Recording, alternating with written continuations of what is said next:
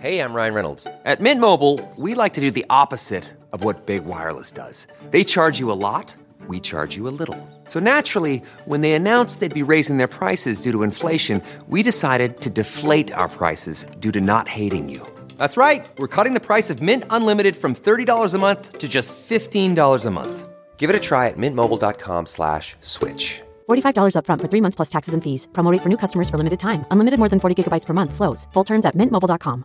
Audible is the destination for thrilling audio entertainment with highly anticipated new releases. The time is now more than ever to embrace the breathtaking, sinister, and shocking tales that can enthrall you, especially with brand new exclusive thrillers from best-selling authors who are guaranteed to keep you gripped, like Amy Tintera's Listen for the Lie. With exclusive thrillers from best-selling authors, captivating sound design, and dynamic performances, Audible brings these stories to life like never before. And as a member, you can choose one title a month to keep from their entire catalog. New members can try Audible free for 30 days.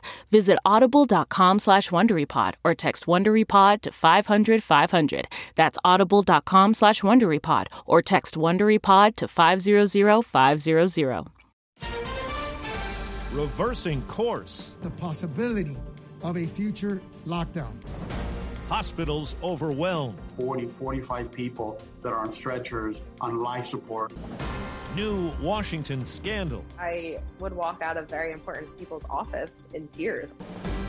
Good morning. I'm Steve Kathan with the CBS World News Roundup. More than 77,000 coronavirus cases in the U.S. yesterday, shattering the old one day mark by 10,000.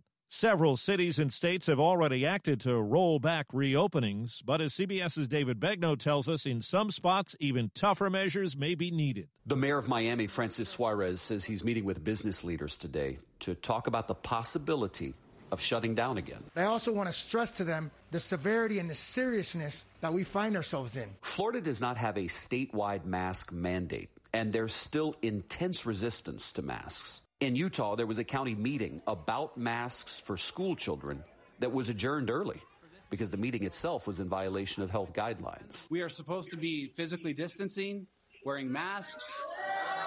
Georgia's Republican Governor Brian Kemp is suing Atlanta to try to block the city from enforcing a mask mandate. Kemp has banned local governments from issuing those kinds of orders. Keisha Lance Bottoms is the mayor of Atlanta. I am not afraid of the city being sued, and I'll put our policies up against anyone's any day of the week. Texas reported 129 COVID 19 deaths yesterday, a new high.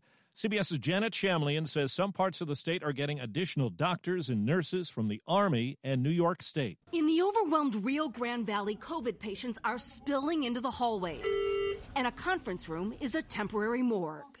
Dr. Ivan Melendez says it's almost too much to bear. I know people hear these stories over and over, but it's very different when the person that you're putting in a body bag is your next door neighbor for 50 years, your mom's best friend. The situation's so dire, four Texas counties have ordered refrigerated trucks to help store bodies. Dr. Anthony Fauci tells Facebook CEO Mark Zuckerberg it's time for the U.S. to regroup and call a timeout to get control of the virus and about a possible vaccine. We should know as we get into the mid to late fall whether we have candidates that really are safe and effective. Zuckerberg condemned the federal response to the pandemic. Republican Maryland Governor Larry Hogan is also sounding off. Those are uh, some of the biggest mistakes that the president made throughout this pandemic, and that was not following the advice of the experts, the doctors, the scientists. As CBS's Stephen Portnoy tells us, the White House is keeping up the pressure on schools to reopen in the fall. The president's spokeswoman says Mr. Trump believes online learning is not enough. Kids being able to attend each and every day at their school.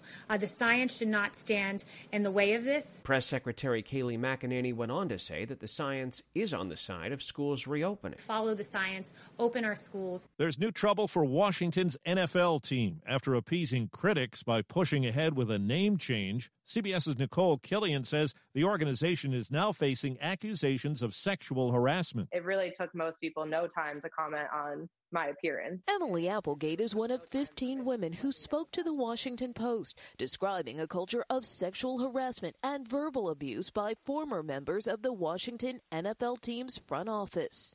I was so embarrassed that I was being treated that way in front of people. Five ex employees, including some who were part of owner Dan Snyder's inner circle, are accused of inappropriate language and unwanted sexual advances. Sexual harassment has just been commonplace in that in that office for upwards of 10 or 15 years. Reporter Will Hobson broke the story. Uh, inappropriate remarks about certain body parts. Women have been encouraged to dress low cut blouses, tight skirts. Analysts at Moody's predict global airline passenger demand won't bounce back to pre pandemic levels until the end of 2023. In a report, the firm says the development of a vaccine is key to the recovery, and more government help will be needed to ensure airline survival.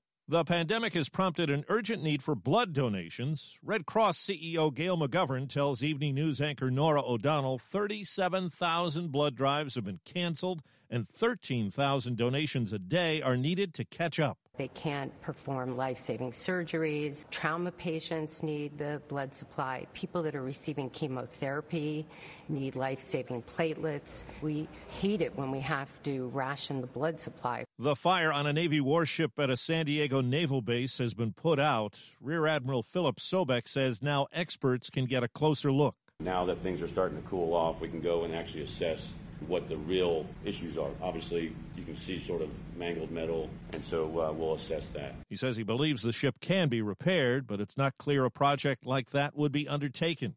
Also in California, the city of Oakland has agreed to pay nearly $33 million to settle lawsuits over the 2016 fire in a warehouse called the Ghost Ship that killed 36 people during a party. The building had been illegally turned into a residence for artists, and flammable materials were stored there. Mary Alexander is an attorney for some of the families involved. The city had hundreds of contacts with the ghost ship before the fire, and yet they did nothing. They turned a blind eye. Republicans have been scaling back convention plans for Jacksonville because of the pandemic, with only delegates allowed in the first three days. Political correspondent Ed O'Keefe says Democrats preparing for Milwaukee are telling delegates and others to stay home. Representatives for the Democratic National Convention in recent days have told lawmakers and other party leaders that they should not plan to come to Milwaukee in August. Just about the only thing that will go on in Milwaukee is the formal nominating acceptance speeches by Biden, his running mate, and then a few other addresses by prominent party leaders. Sporting a new goatee and looking well, Jeopardy host Alex Trebek showed up in a Twitter video to update his health. He is battling stage four pancreatic cancer. I've been continuing my treatment, and it is paying off, though it does fatigue me a great deal. My numbers are good. I'm feeling great. Vintage episodes of the show are airing now. Trebek turns 80 next Wednesday. How low can mortgage rates go? Records keep getting shattered. 30 year mortgage loans have fallen below 3% for the first time in five decades. The real estate data firm CoreLogic says refinancings from January through April more than doubled compared to the year before. Economist Gus Faucher says that's what the Federal Reserve wants to see. They want interest rates to be very low. They want to support the housing market, to support an economic recovery. They want homeowners to be able to refinance. Lower interest rates mean people have more money to spend elsewhere. Pam Coulter, CBS News. In China, there's been a public apology from Burger King after state TV reported one location used expired ingredients. The report prompted inspections at a number of Burger King outlets. The country has cracked down on food safety after a string of scandals. That's the World News Roundup for Friday. The broadcast produced by Paul Ferry. I'm Steve Kathan, CBS News. Nancy's love story could have been ripped right out of the pages of one of her own novels. She was a romance mystery writer who happens to be married to a chef. But this story didn't end with a happily ever after. When I stepped into the kitchen, I could see that Chef Brophy was on the ground, and I heard somebody say, Call 911. As writers, we'd written our share of murder mysteries. So when suspicion turned to Dan's wife, Nancy, we weren't that surprised. The first person they look at would be the spouse. We understand that's usually the way they do it. But we began to wonder had Nancy gotten so wrapped up in her own novels? There are murders in all of the books. That she was playing them out in real life? You can listen to Happily Never After Dan and Nancy early and ad-free right now by joining Wondery Plus in the Wondery app or on Apple Podcasts.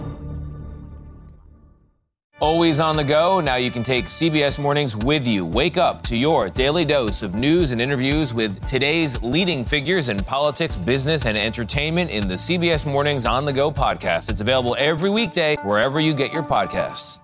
Hey, everybody, Jon Stewart here. I am here to tell you about my new podcast, The Weekly Show. It's going to be coming out every Thursday. So exciting. You'll you'll be saying to yourself, TGIT. Thank God it's Thursday. We're going to be talking about all the things that hopefully obsess you in the same way that they obsess me the election, economics, earnings calls. What are they talking about on these earnings calls? We're going to be talking about ingredient to bread ratio on sandwiches. And I know that I listed that fourth, but in importance, it's probably second. I know you have a lot of options as far as podcasts go, but how many of them come out on Thursday? I mean, talk about innovative. Listen to the weekly show with Jon Stewart wherever you get your podcasts.